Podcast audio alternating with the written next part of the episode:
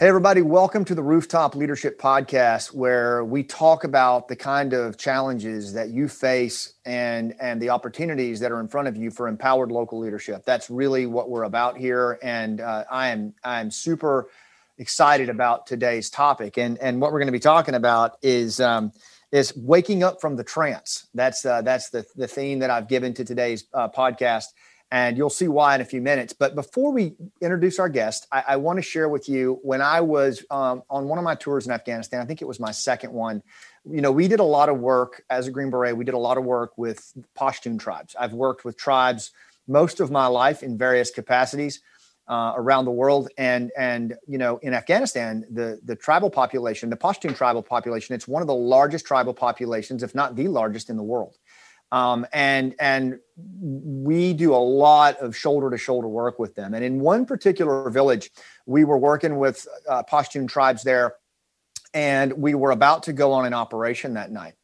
And the the the the the, the gentlemen that were going to be going on that operation with us uh, put themselves over away from the rest of the of the Green Berets, and they started to go through a ritual. They started to go through a dance where they started to jump up and down, and their breathing started to become uh, uh, in sync, and they started to chant, and and and they started a dance uh, called the Atan. And I had always heard about the Atan, but I had never seen it in uh, real time. And it is a tribal war dance. It's a dance that is, is has been done for centuries by Pashtun tribes in different capacities and it's always done before going into battle. And what struck me about that is I watched this with the sun setting uh, over the Hindu Kush and and and this timeless dance that was playing out, but yet in modern times with Hilux trucks and Humvee vehicles behind us.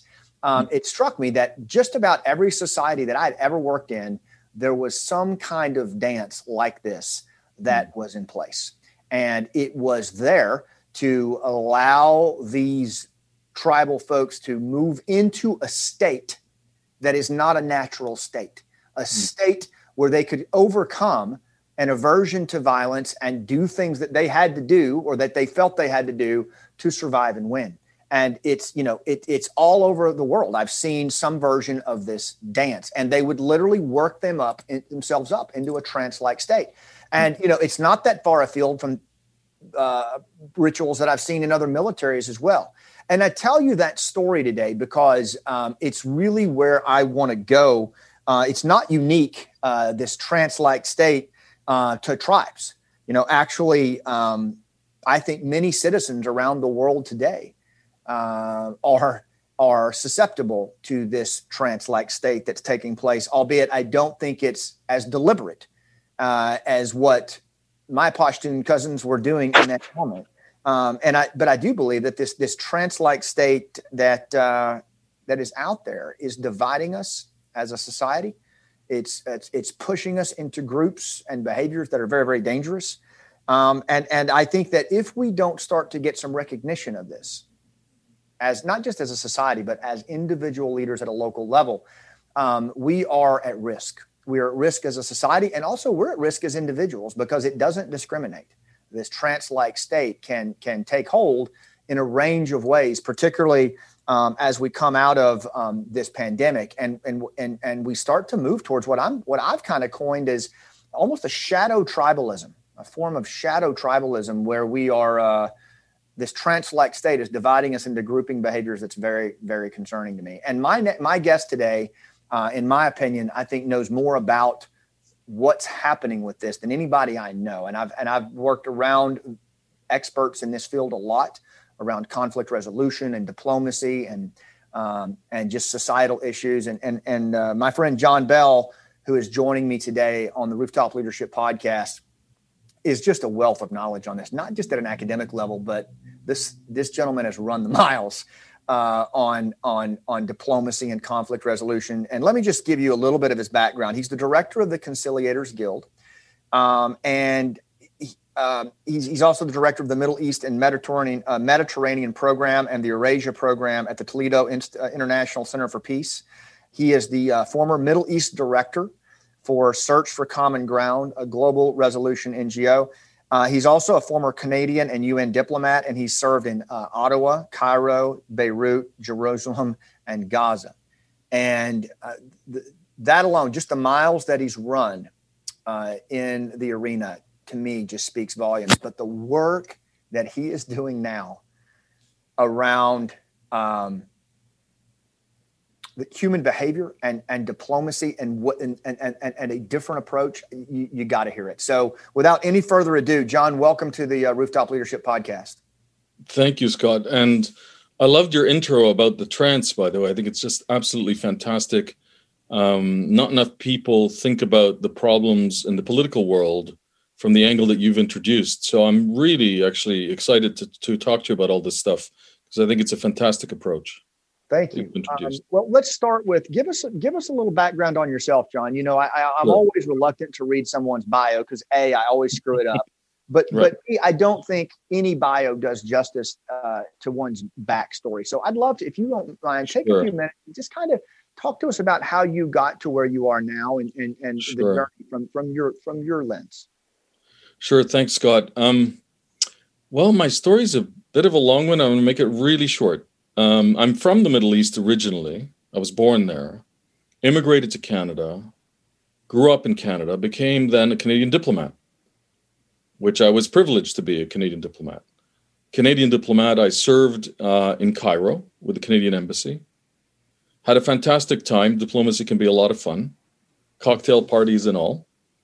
But of course, I started to be exposed to all sorts of interesting political uh, issues from local issues inside Egypt, including, you know, extremism and violent extremism, extremism and stuff like that, to um, troubles in Egypt writ large, to regional issues in the Middle East. So I built a career around Middle East diplomacy, and I went from being a Canadian diplomat to being a UN diplomat I worked in Gaza for a short time, but worked especially between on the border between Lebanon and Israel, which could get hot, and it did a couple of times when I was there. And uh, but then I left institutional official diplomacy for what's called the world of mediation, and it's called track two diplomacy. Track two being non-official. So I became I freed myself, if you wish, to become more of a freelancer, and I've now worked over 20 years, I think, all over the Middle East, North Africa, but more the Middle East itself, trying to resolve problems. I mean, if you look at the region, you'd think all of us working on it aren't doing that great a job because the Middle East is not doing very well. Uh, and that's an important point because that's what took me to, I think, the space that you want to discuss with me and the work at the Conciliators Guild, which is far, far more than me. Uh, um, I have many excellent colleagues. Um, which is I always looked at the problems in the Middle East and saw human beings and saw human beings falling into traps of their own making. It's a bit sad. It's our vulnerabilities. And we all have them. It's not the Middle East, it's across the globe. Yeah. And that talk that took me on a big learning journey to find out why do we fall into these traps? Why do we stay in them? You talk about trance. That's one of the best ways to stay in the trap. We could get into that a bit. And I met a terrific bunch of people along the way psychologists, anthropologists, specialists in these issues, which, by the way, I should say right up front, I'm not. I'm a diplomatic and mediation practitioner, and I'm a specialist in the Middle East politically. That's what I am. But I do bridge between that world and the world of human behavior.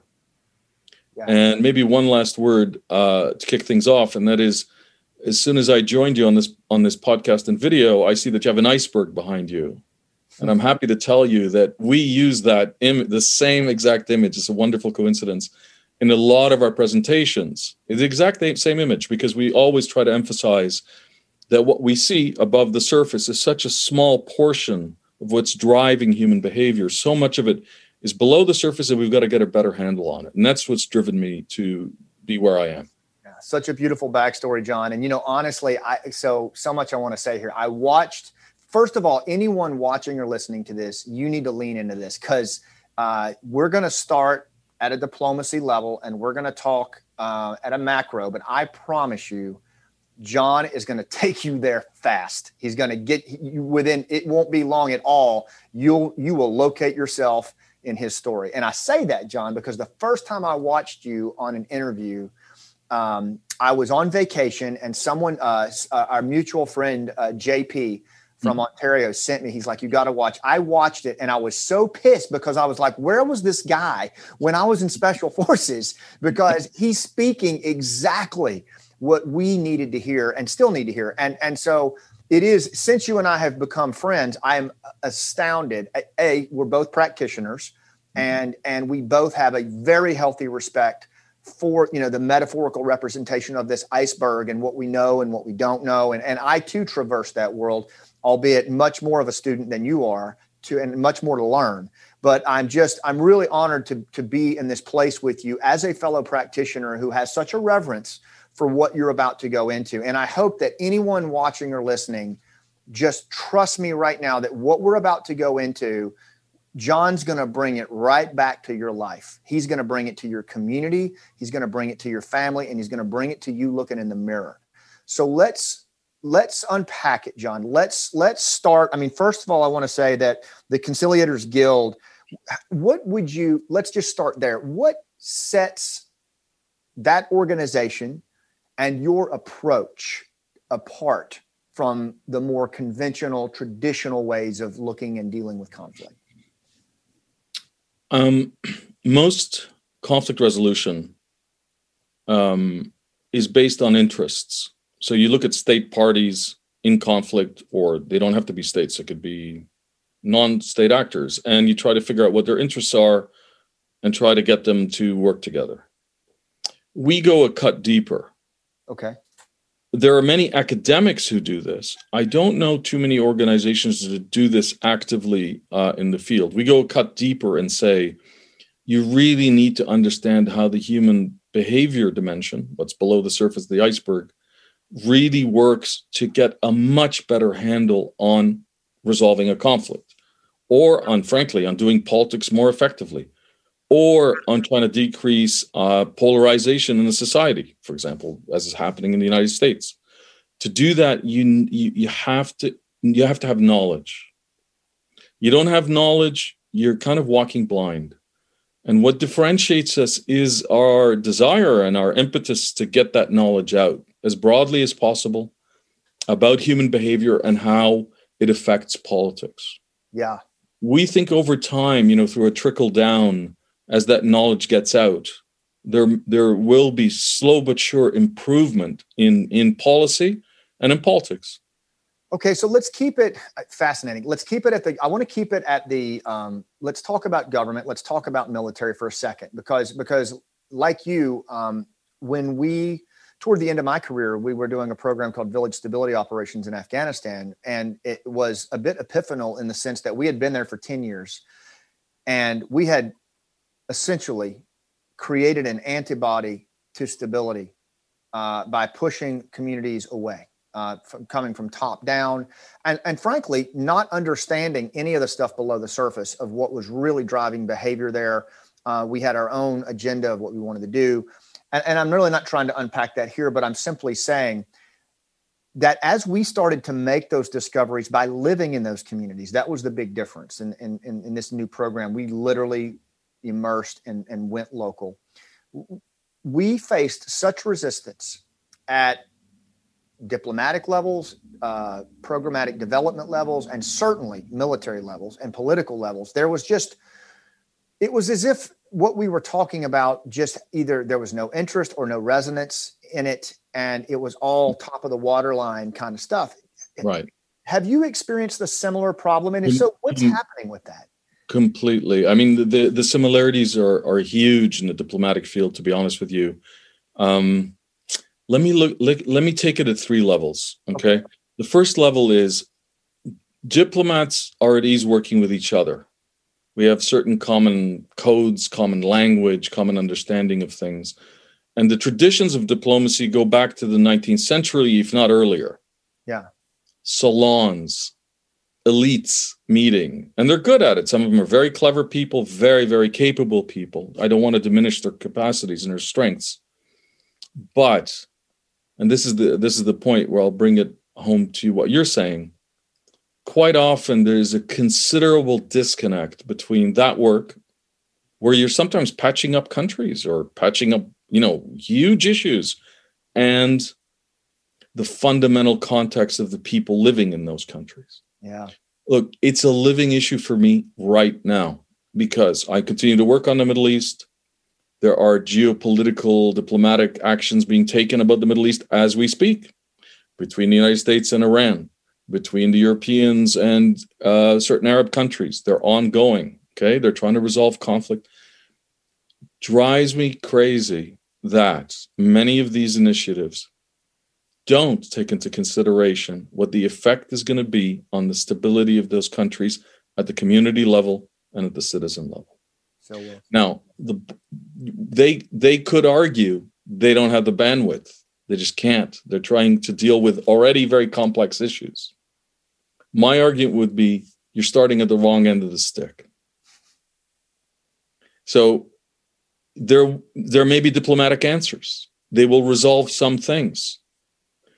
But if you resolve things at that high at the pe- top of that iceberg you have behind you at the peak and it's not well rooted or you've ignored because you just can't take it into consideration um, the effect on the local political context you're going to have trouble it's as straightforward as that people if their needs aren't met if they're resentful if they're ignored they'll rise up again and I, I can tell you right now that i would even predict no matter what diplomatic deals are cut in the middle east people average citizens in Lebanon, Syria, Iraq, maybe even Iran itself will rise up no matter what deals are cut, just to make it bring it like right home. The other quickly, the other, other thing I wanted to mention is there's a problem with the speed of trying to get things done politically at the policy level. Hmm. Um, people, the higher up the food chain they are, the faster they work, the less attention they pay to detail, and the less attention they pay to context, including that's a big word context, including just the living context, the people involved. It's tweets, it's rapid policy briefs, it's a mile a minute, and it's like three points, and I don't have any more attention span. You know, I really got to ask anybody: Is that a way to run anything? Yeah, and people would just say that's just the way of the world. I, I was just going to build on that for a second. I mean, I, I told you all that he he'll take you there fast. Like I, I don't think it's a stretch at all, John, in what you just said, that you could map that onto. I think pretty much any collective. I, I, think if you were to take what you just said and apply that to politics in the West or the United States or how you run your small company or even a community, like what you just said, those cautions and observations, those really are kind of invisible truths, aren't they? I, I I absolutely think so, and I would even put it as if you really want to do proper politics, you got to slow things down. I know that what I'm saying is against the digital age, sure, but we're speeding everything up. Uh, but I think it's a truth. Why? Why do you have to slow things down? Because you have to connect to the real. You have to connect to real people. Yeah. You have to connect to real events because at the end of the day, it doesn't matter what we map, what what diplomacy we come up with, what policies. Those are representations of reality. They're not the actual reality. They're a best guess. So what I'm really talking about is trying to improve that guess so it matches reality a lot better. And reality in the end, in every single society, what exactly what you're saying is local.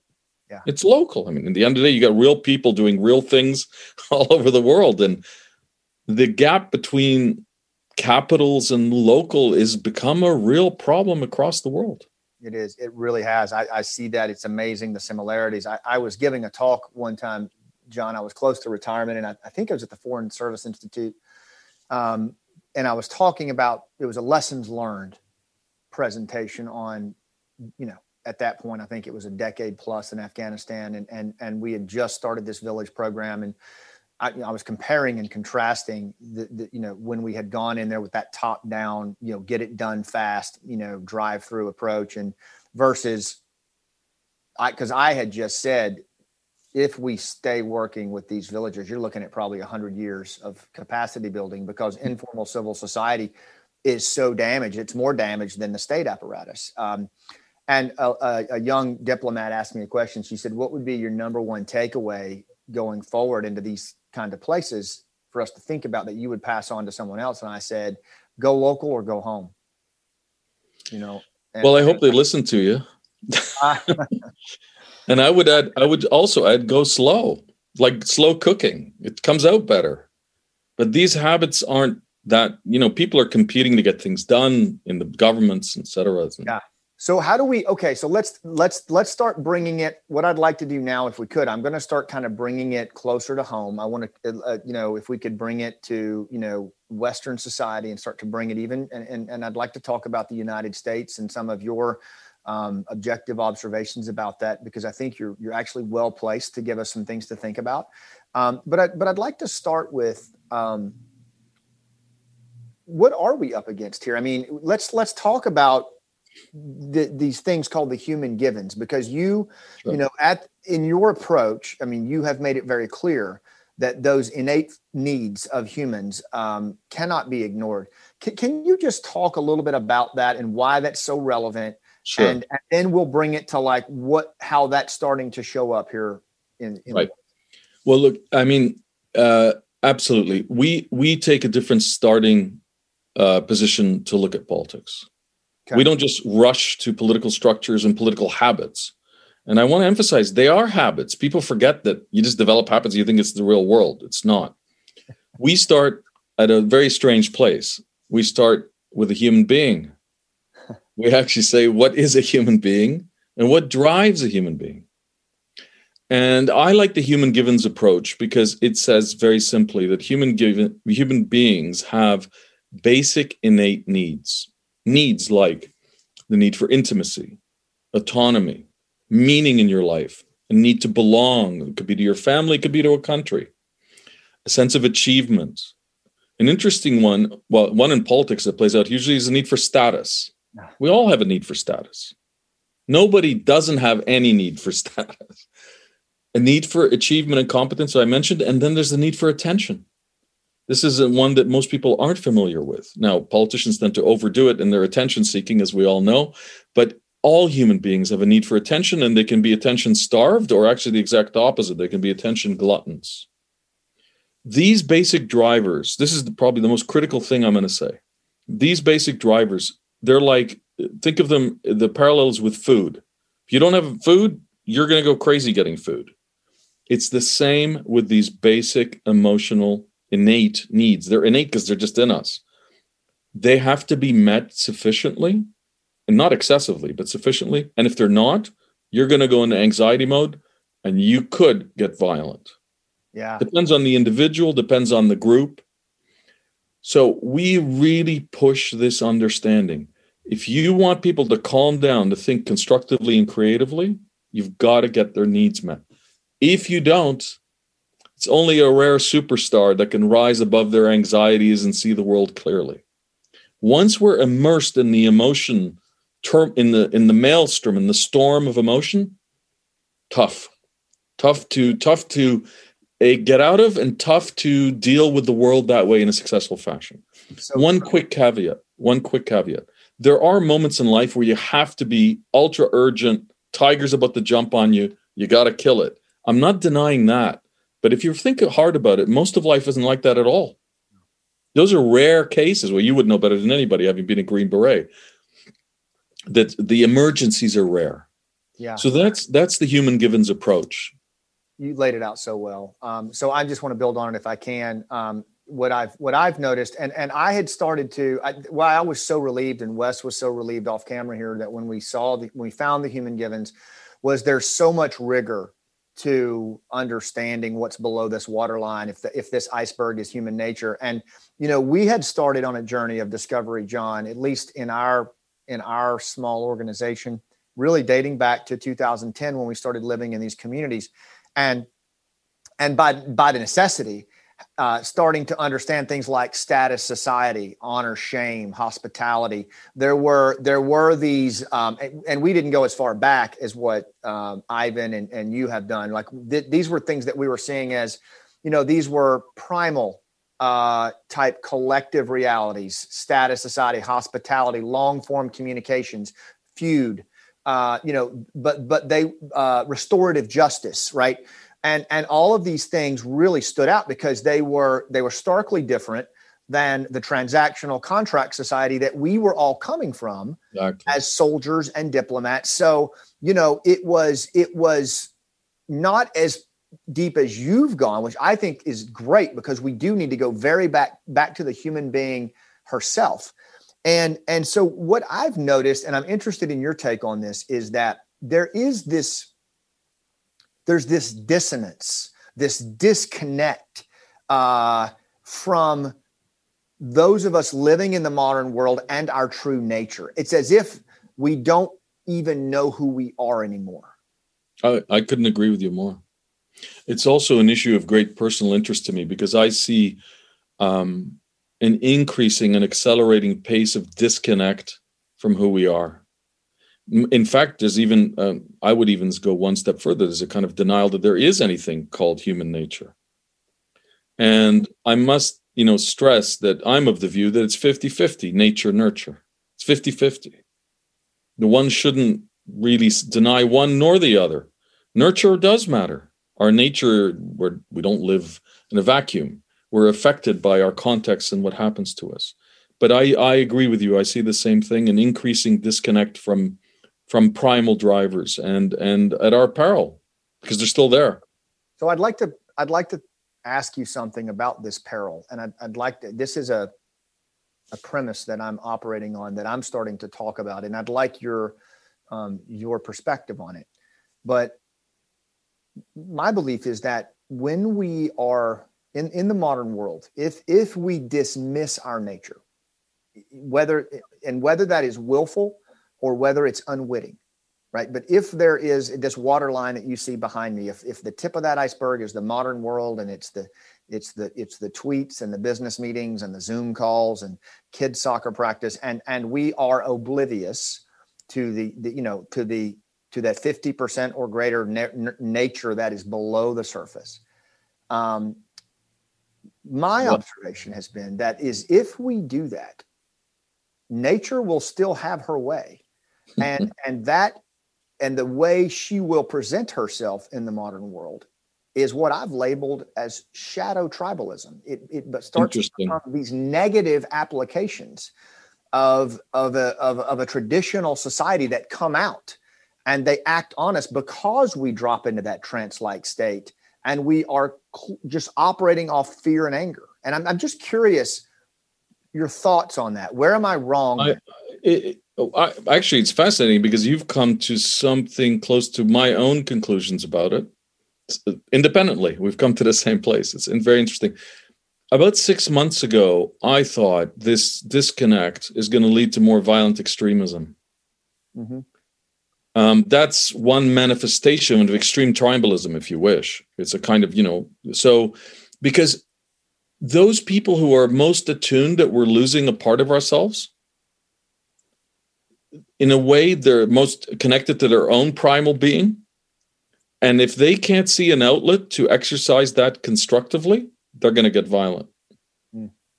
So, well so um, that's one peril for sure. Is those who are most sensitive to human nature and don't see that their context, the world they live in, permits them space or or ways to have their needs met, beware. That's number one.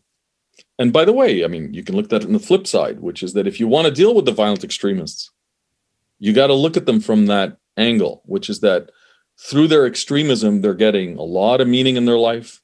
They belong to a gang. Those are human givens. They have a sense of achievement. They get things done together. But there are other levels uh, that I think we can look at, Scott. I mean, look, we uh, we don't have to get into the debate about lockdowns and COVID, but people living in lockdowns are often isolated. Yeah. They don't have human contact. What's the end result of that? Is misery. They're unhappy. So the other uh, the other um, failure that we may face as a species from ignoring our own nature is misery. If you want to be a fulfilled human being, you got to have your needs met. it's pretty straightforward. nobody ever gets them met across the board all the time perfectly. There's no such thing. We all know that life is too vague, it's changing all the time. And we all go through moments of crisis. But uh, the other aspect is just simply unfulfilled human beings. Yeah. And what worries me even more is that people are even forgetting that they have those needs. They're kind of getting buried below the surface so much that I would even say we're kind of we have empty lives. Yeah. And how do you fill empty lives? Opioids, more screen time. Some go crazy, violent extremism. When you have an empty life, you don't know what you're going to fill it with if you're not skilled at filling it and if the opportunities aren't there. Yeah, because you know Ivan talks about in the book, and, and you talk about it as well, is that we are we're not just um, we're not just meaning seeking creatures. We assign meaning uh, to our arena. It's like it's critical for us, right? Like it's meaning is is is is, is a driver, is it not? Meaning meaning is is what I call it the special human given, because meaning takes you out of yourself. The other the other human givens aren't kind of natural. You need attention, you need status, you need to belong to a community. Meaning has a vector element in it. It can take you out to achieve because you get meaning by doing something that you don't know. You're learning, you're taking yourself out of something to achieve an end. Now, that can be a political project, God help us, or it can be something as simple as a butterfly connection, collection. It could be something really, really simple. It doesn't have to be grand. It doesn't have to be grand. But we need it. Uh, we need it essentially. Meaningless lives are really, I mean, have you lived in a way if you have a meaningless life? Yeah. So let's talk a little bit more about the isolation aspect because um, and then i want to move into the trance-like state because i think all of these things they do converge um, and and it's interesting to me that very few people are talking about this john i mean seriously like if if you look out there in the in the in the in the arena today where quote unquote leadership conversations are happening there's we're not talking a lot about our nature and what's below the surface and, and, and being connected to that. So let's talk a minute on isolation. I mean, we we know that distancing is a is a is is is, is a decision that's been made around the world to deal with this thing. And you know, we'll look back on that historically, and I suspect there'll be assessments and analysis to that, and, and it'll bear out how it bears out. But the reality is it has led to isolation. And and I'm curious in, you know, A, if you could talk a little bit about the need to be social as humans and then what in your assessment has this isolation for a year led to and what can we expect from that going into you know the coming months well i mean first and most obviously that we're a social animal. We we human beings don't survive on their own. Right. We are built to survive in groups. We, we wouldn't exist if we were these you know solitary creatures. We wouldn't have survived as well as we have. We are group animals, we're social animals. So it's built into us, it's biological. We need others. At every level. We need to belong uh, in intimate relationships, in families, in communities, and in countries. There's all sorts of levels of belonging. Um, so if you deny that to people, the ability to exercise their sense of belonging, their sense of intimacy, they will be miserable. And I'm I look, I'm not in a position to make any judgments about whether we're doing the right thing or the wrong thing about COVID because I don't have enough knowledge. Mm-hmm. But what I can say is this. Um, yes, maybe social distancing is necessary. Yes, maybe lockdowns are necessary. I don't necessarily disagree with that because I don't have the knowledge to say yes or no. The only thing I find troubling is we never assess those decisions against a wider range of human needs. We just went straight for them. Again, going back to the beginning of our discussion, speed of light, almost in panic mode, frankly. And I think there was a lot of panic. So we rushed to answers, never questioned them, or never put them in context. And I, I, Scott, it would be fantastic if we can, before the end of this, discuss context a bit more because of the work of, of a terrific work of Iain McGilchrist on context, because that's another, like trance, that's another issue that'll kind of wrap things up. So that's what I'd say about isolation. Maybe it's necessary, but it, I would have really appreciated if a public health official or a government official would have been able to explain that we know that the full set of by the way, I haven't even mentioned the economics. We we know there's a full set of human needs. We are assessing the decision to go into lockdown based on X, Y, and Z. Instead, it's a kind of I'd call it a partial decision that may in the end be correct. I actually am not in a position to judge. So I hope that helps a bit in explaining. No, no, it, it really, really does. And and I think what I'm talking about now to the leaders is like you know we can we can assess later but but as we come out of this whatever that looks like i do think we also need to consider the fact that the people that we're going to lead now whether those are family members that we haven't seen in a year uh, whether that are people in our community or you know when we come back to work right what you know for the first time and we walk into the that space together if that indeed happens I think we have to consider a year of cumulative isolation in how we connect with people. It's going to be different. It's not some. It's not going to just be you know group hugs and rainbows. I, I think you're absolutely right because we're also creatures of habit, and they, we've now all become habituated to isolation, like prisoners. Yeah, like prisoners. The, the, the look, I, I heard something yesterday from uh, from somebody living in Germany to me, this is extreme. So he tried to go into his workplace, the building, and he had to have a COVID test to go into the building. Every time he enters the building, he needs a COVID test. Now, to me, that's extreme. Yeah. That's beyond isolation. You're talking about affecting basic movements of people. It worries me that these are templates habits that we're developing, obviously from government down, that tell us how to live that are, in in my view, unnatural. Unnatural. And there's a level of hubris to it as well, John, to me. That if you're going to, like you said, if you're going to make decisions, whether they, again, these could be organizational, these could be community based, these could be in your family.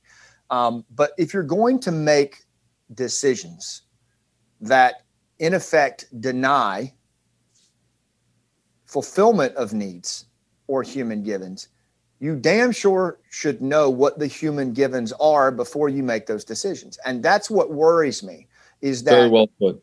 You know a lot of the decision makers at every level have such a lack of recognition of what our basic needs are. And so we absolutely will hit context because I love that. And I was at your workshop and I'm such a huge fan of Iain. I'm reading his book now. Um, but you know what? Let's, before we hit context, I wonder, because now for the listener and the viewer, hopefully we've established with you, you know, that there is, I think, John, one of the most important things a leader can do at any level is to start to get awareness of what the human givens are, right? To start to get a, a, a more uh, dialed in understanding of of of our nature and and and what those needs are in any situation. would you add any color to that, or would you frame that differently? I wouldn't frame it at all differently. I think you've got it spot on. And maybe I'll just add something. It's not even color. I'll just add something. Look, we have to remember something, which is the starting point of the world we live in, which is that politics, the way politics are conducted, is a certain habit that goes way back. This is why it's so difficult to change. You said it earlier, Scott. It's transactional. Yeah. People really view politics as strictly transactional. Now, there are aspects of politics that are absolutely transactional and they will remain so.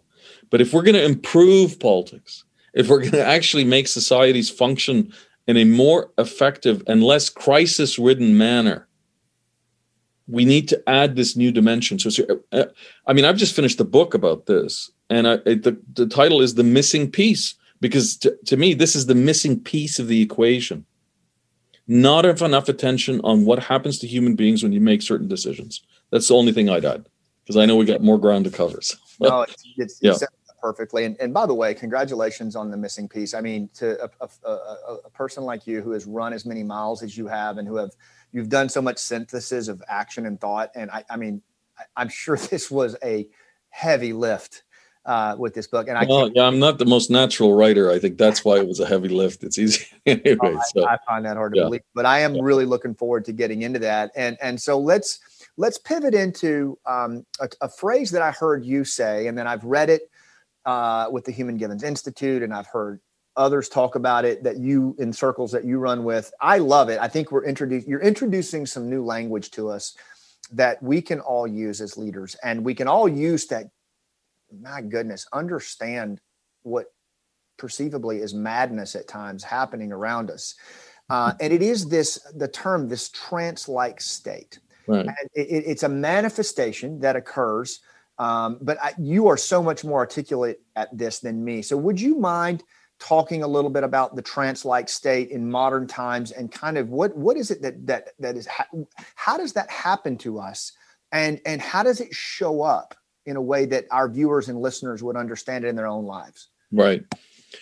Okay so the way maybe the best way to explain it is to say this because the word trance has all sorts of implications. You go into a trance and trance yeah. music and yeah um, but trance is very simply any fixed state of attention so anytime you focus on something, you're going into a form of trance. Now, there are very deep, deep trances like hypnosis, where you're so fixated on something that you've actually cut out the world and you're only fixated on that thing.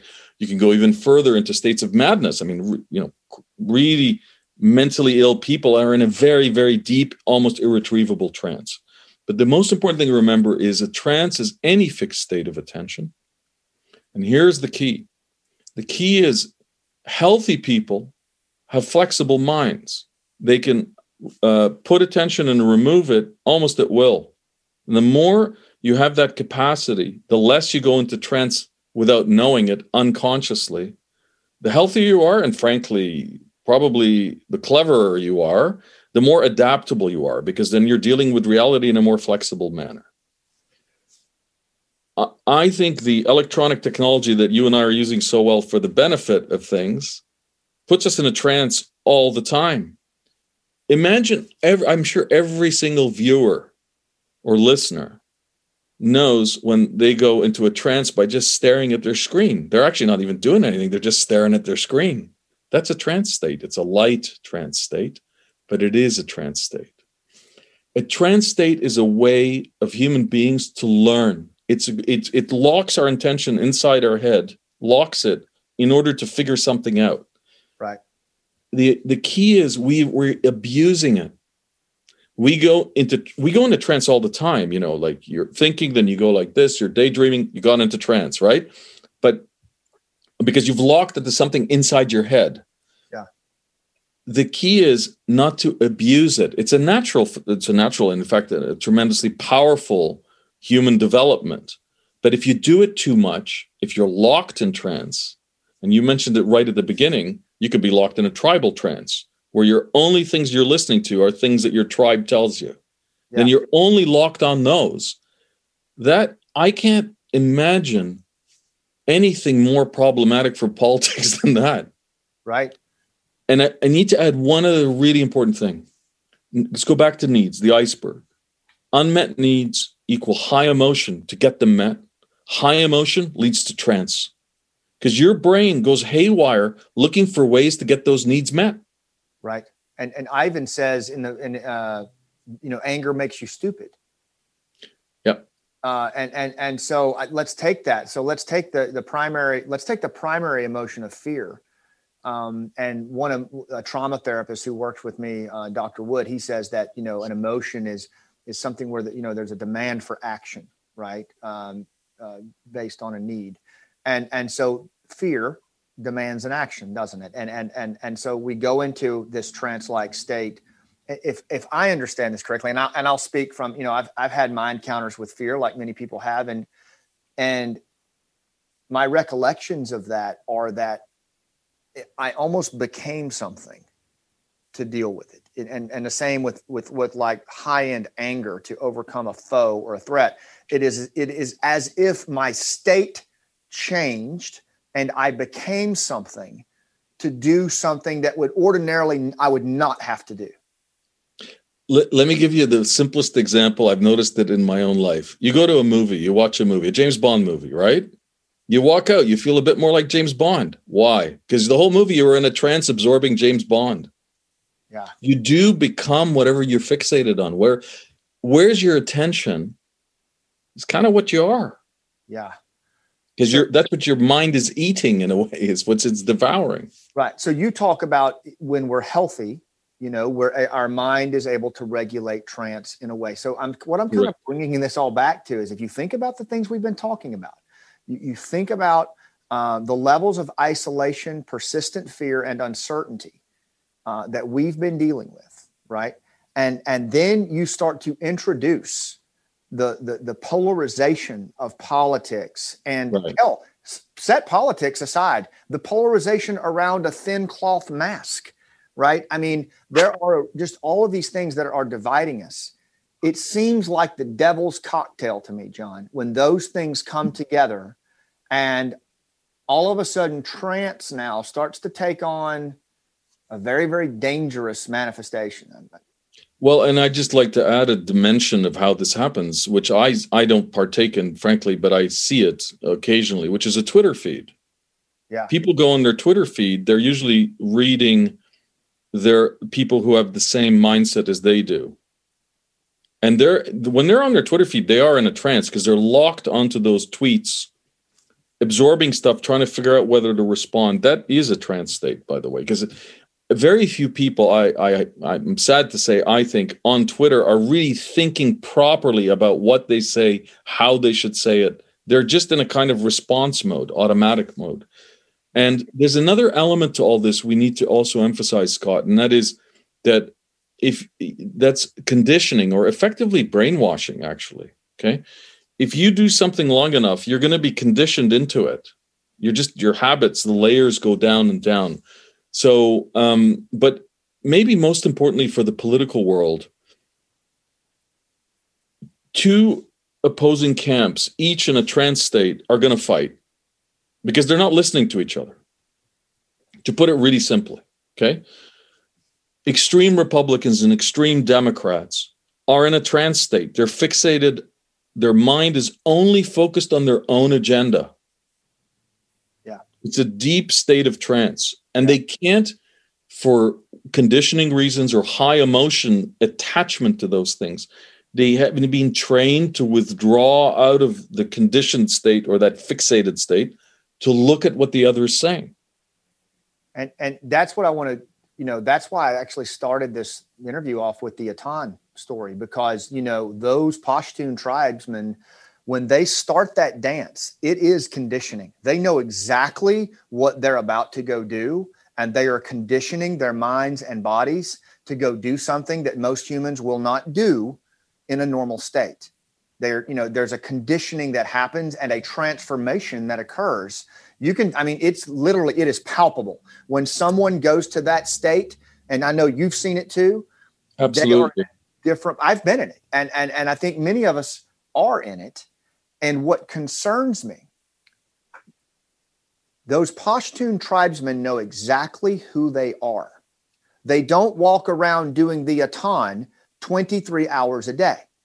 They do the Attan when it is necessary episodically to engage in a threat and come back from the threat. But like you said, emergencies like that are not all the time. It's very appropriate for their societal, you know, uh, dimension. But for us, we're dancing the Attan on Twitter all the time. And well, listen, let me let me maybe even give you an example that I hope is American in a way. Um, if you go to a sports match, any sports match, right, and you're cheering for your side or you're watching the game, you're in a trance. But I would say that's a healthy trance. There's nothing wrong with that. There's nothing wrong. So that's a kind of we have to accept that we always go into trance. It's a normal thing. But if you go to a political rally and you've put your critical brain aside and and you're the the leader triggers your buttons and you go into a trance and you're in a locked state of attention to whatever he or she says okay? That leader is just dumping information into your head and you're not processing it critically. You're actually just absorbing it because you're in a trance. So there are two like concrete examples of a healthy state of trance watching a sports game who cares? It's fun right?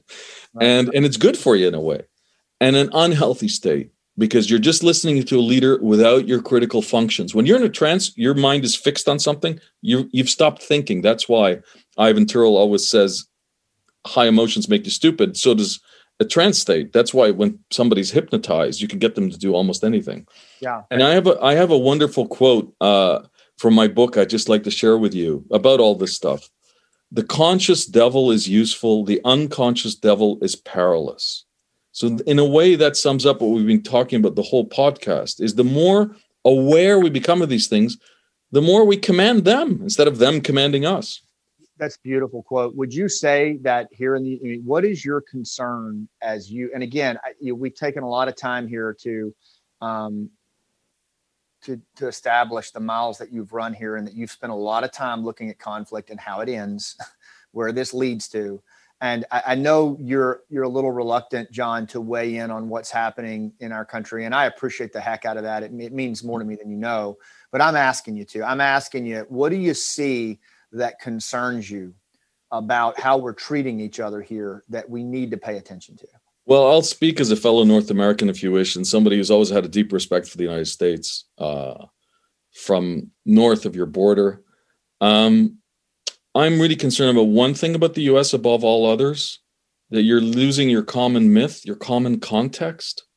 Yeah. It's something I think until maybe the last 10 years, I didn't, I thought the United States has a common myth and a common context. You disagreed within that myth, left, right, Democrat, Republican, north, south. You had fights. You, these are natural. People compete in all societies and they disagree in all societies. But my concern now is that you don't have a common myth, that the country's fragmenting. And if you don't have any a common context, if any country doesn't have a common context, you've got a problem. Is there's a risk of fragmentation as each part decides I'm more important than the whole. So that to me is the biggest concern I have. Um, we probably don't have enough time to go into why it's all happened, but I do see that. What do you think of that, Scott? What's your view of that comment? No, I agree. I think I think you know I've referred to it as a common narrative. Uh, in fact, my chapter in Game Changers, um, leading with story, is is about in in in in Afghanistan at this time. This was I never in my wildest dreams thought that we would lose our common narrative here in the United States. But I talked about the importance of, you know, organizationally, from communities to businesses to nonprofits, you know, you you, you need to have a, a narrative that binds you. You know, there has to be a narrative, and without that, you are indeed um, operating at a fragmented, primal kind of bonding trust kind of level where it's it's very fear based and and it's very you know it's a, it's group dynamics at play versus you know a vision that bridges people and and yeah I, i'm equally concerned about that. I would ask maybe if you would consider coming back on sometime and we could dive into that. I really think it would be useful to unpack that. Um, it would be my pleasure, even though in the end I have to kind of, you know, reiterate I'm not American, so I don't, you know, I can't, I don't know your full myth because I've never lived it, you or your narrative because you guys, you guys have. But we can, we can do that with pleasure. I think, I think the important thing here is what, and I and I'm asking uh, viewers and listeners to consider this is I think what we do need is is honest, authentic, third party uh, thought leaders like yourself who can help us. You know, from the out. I think we're so close to it right now, and we've become so fragmented that we can't even talk to ourselves. And and I also think I want to finish this on the trance-like state.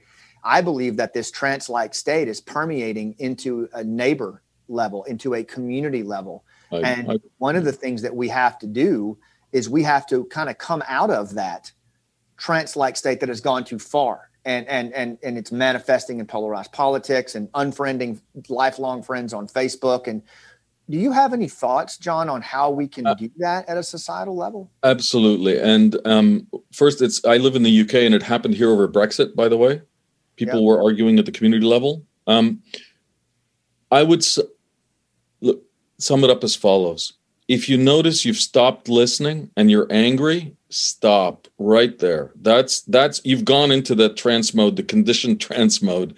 You got to stop right there. Step away calm yourself down and start listening again. That would be my advice for every single human being who's talking about politics or has a political opinion. And we all have political opinions. Right. So yeah. I would say, yeah. And, and, you know, one of the things that I teach and, and I'm constantly talking about on this podcast is, you know, our state and we learned this in special forces, but you can you can regulate your own state. Yep. And and a, and, and three to five diaphragmatic breaths where you just belly out and drop on the exhale. Um, yep. and can drop you into that parasympathetic state and, and open the aperture for perspective and listening. Absolutely. And most people don't know that they have capacities in their mind to observe themselves. Right. Talk a little bit and more. That, that's that's that's like a muscle that can be developed. Uh, a, a, writer called a psychiatrist called Arthur Deikman is very good on that. He wrote a book called The Observing Self. It's a critical human function to watch out for our pitfalls so we don't fall into our own stuff. Yeah. So let's let's dive into context. I think we've got time for one more deep dive here. Um, you know, sure. you mentioned this. Context is everything. Uh, we talked about going local um, what do local what do leaders need to know about context and why is it so important in this uh, this this world that we live in well actually it's ironic you asked that because it's probably local local leaders who are more in context than the than the high level leaders right so they probably have advantages uh, because when you work in a local community you're dealing with real human beings. You're dealing with real concrete practical issues that need to be resolved. Um, so you're probably already a bit more in context than than uh, the people who run countries, and I'm more worried about what happens at the elite levels in context rather than the lower levels. Well, can you dive, can you dive into that with the context maybe of uh, Iain's book? Can you talk sure. a little bit about that as well sure. and frame that for us? Sure. McGill, Iain McGilchrist's book, it's called The Master and His Emissary, is I think it's a master work and it explains so many of our problems today. And its premise is really straightforward. It's called from the title, The Master and His Emissary. Ian says that our right hemisphere it should be the master because it connects us to the real world. The left hemisphere is the emissary because it represents that world in useful ways language, planning, analysis, forms. It says, okay, the, you right brain have seen the real world. Now this is the forms I'm going to give it. I would put to you, I mean, I'm making a massive leap here for the sake of time. I would put to you that what's happened is our world is becoming completely left hemisphere. It's all bits and forms and fragments of things that the left hemisphere can clutch onto, grab, and know what to do with without knowing where does that little bit situate in a larger context. Yeah. Your local leaders will automatically know because they live locally. This person, you don't have to think about it. This person fits like this in my local community. You know it. You may not know it perfectly, but you kind of know it. A bureaucracy in Washington designing regulation for that local community has no concept of those things. They're just designing stuff on paper. That's a left brain activity. Yeah. McGilchrist's point is we got to go back to the right brain. In a way, he's saying our politics got to go back to being more local, if you wish. The more local they are, the better because they're rooted in the real world. Yeah. As soon as you take it out to the left hemisphere, into the representation, into the bureaucracy, into power, into grasping for resources, you're going to have trouble. And that left that left hemisphere takeover has is it safe to say has been empowered by just being inundated with social media and mobile yes. devices and and and just a range of distractions that have have drawn us into that just that myopic you know view that the that the left hemisphere provides absolutely because first of all if you think about it the virt- the screen is virtual and therefore it's already a representation of reality. It's not reality. So i would rather meet you scott in person and you know have a drink than just to talk to you through the screen. That's number one.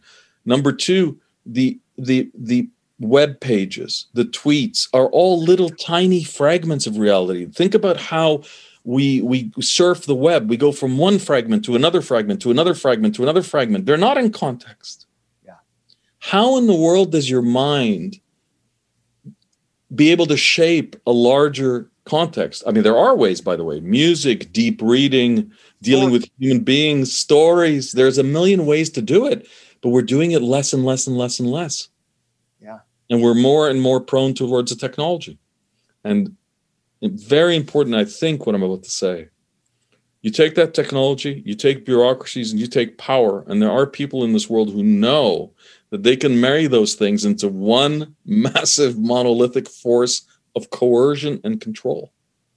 Yeah. This worries me. It does me this too. I've started to call those people divisionists that, that they Why do you call them that? This because they they actually um, advance their agenda through by dividing. Like they use they, they oh they divisionist. Sorry, okay, right. yeah, and they know how that game is played. They know they understand the water line. They understand all of these things, and they're actually use, they're dividing us in order to advance an agenda. And I'm like you. I am I am very concerned about that. And the reason I'm most concerned is I feel like as citizens of the world because of a range of factors and we are in, immersed in this trance-like state gone too far we are giving our agency away. We are giving our agency away to politicians and other leaders uh, by by siding with them on an issue and and and literally being willing to bash someone over the head with an axe handle based on something that an amateur politician is saying. And and that really really worries me well, and and uh, first of all, I agree with you, and second of all, let me add a dimension to that because it's trickier the ground that we're entering into. Some of these politicians, you're right, are clever. By instinct, they understand human nature. They may not be able to articulate it in terms of human givens or whatever, but they get it. They're offering safety and a little bit of entitlement and comfort to people. Now, most people, you give them safety, entitlement, like enough to just watch the screen, they're not going to buck. So, what terrifies me is that they're giving just enough to keep mo- the great majority of people content, relatively content. The problem is, goes back to what we said half an hour ago. There's a whole bunch of other human givens completely unattended to. How are they going to show up? Frankly, we're already in it you guys have an opioid epidemic in your country. It's because of unmet human needs. Yeah. People need something to feel better. Now that's the wrong answer. I can say quite firmly, but there there's there's there's an, an example of it. I read a statistic recently. I couldn't believe it in Foreign Affairs magazine. More people have died in the United States between 2000 in the last 20 years from suicide and addiction than American soldiers died in the Second World War. My goodness. Now that's a 20 year period. I have to admit that's a long period, but it's still a lot of people. It really is. And it's an indicator that there's something wrong at the social level. Unmet needs. When people are happy, they just don't do that stuff. No. But I do agree that there are indications of politicians in their own trance, by the way, yeah, in their own trance, marching along, building a system that keeps us comfortable, but at what cost? Right. In my view, it's a very heavy cost. It's well said. And, and as we wrap it here, John, we are, you know, at Rooftop Leadership, we're really trying to build a, a movement of empowered local leaders um, around the world who have an understanding of their own nature and and they're not waiting for someone to give them permission to lead their family their community and they're and they're leading much like you teach at the conciliators guild and ivan teaches is is from uh, a healthy understanding of our human needs. And as we close well one i'd like you to also consider coming back. I, this is just astounding and i think this conversation is just getting warmed up. I would also like you to consider uh, any folks from your circle who could come in and help us continue to frame this out, I think we could do a lot of good here on that regard. Well, I mean, given what you've just said, Scott, I think we should we should discuss more, maybe introducing some of these ideas in a lot more detail. I mean, we've just skimmed the surface iceberg uh, today uh, to some of your your local leaders. Um, the more they know, the more leaders know about how human beings tick the better shot we have at improving our world in a, in a way that suits us. Ironically, it's amazing for me. I find it amazing that I even have to say that, but that's where we've come to, where we're not even, we're creating a world that doesn't even suit us. Imagine, imagine where we've come to. It's a very strange place. Yes. But I'd love to continue the conversation. And thank you so much for this opportunity, Scott. It's yeah, been a real pleasure. Fantastic. It's uh, really been great. Um, I, I, really, really appreciate your time, John. Is there anything that you would uh, that you would add that we didn't cover? You know, you've got a leader out there watching right now who's frustrated and they see what's happening and it just seems so overwhelming. And um, what can I possibly do? What would you say um, to that person in that moment about your well, journey of leadership and what you've learned? Sure. I would say this. I would say, just like you and I uh, found each other in a way and we connect and we talk, I think it is, there are a lot of people out there who do get things. And maybe one of the keys for those people who are frustrated is to connect. The more we can create a network of people who are interested in these issues, who understand them in their own way, the last thing we want to do is, is create another brainwashing system. That would be terrible. So I would say to anybody who's frustrated is connect, go and find new knowledge about yourself, connect to people who have similar affinities and interests, and that degree of connectivity can grow. And then, frankly, you never know. Networks can do amazing things over time. I love it. John, thank you so much. Thank you for you and Ivan and Iain and all your crew for giving us a language uh, and and and a shot at understanding what's what's happening. You know, um, it, it really means more than you know. And, and you you all work so hard at it at it that a lot of times you don't you're so close to it you don't realize what it means. Uh, but you know, as a for an individual who's seen a lot of violence in his life. Um, and just never wants to see that again. I, I, can't tell you how much it means to to work with someone like yourself who who, who shares this with us and gives us some tools. Um, I'm immensely grateful, and this has just been. Fan- I could do this all day, but I'll wrap it here. Um, anything to close? Not at all, Scott. Thanks a lot for this opportunity, and look forward to doing it again. Thanks a lot. Absolutely. Thank you so much, okay. John. Thank, Thank you, everybody, you. for uh, for listening. Uh, if you uh, know someone that could benefit from from from what we've talked about here and i bet you do share this podcast with them. Send it to them because like john said it is all about connecting. It is all about going local uh, and working together to find ways to uh, to overcome the challenges that we're facing because nobody else is coming. It's just us uh, and it's just local leaders that are going to get us out of this. So thanks for what you do and i'll see you on the rooftop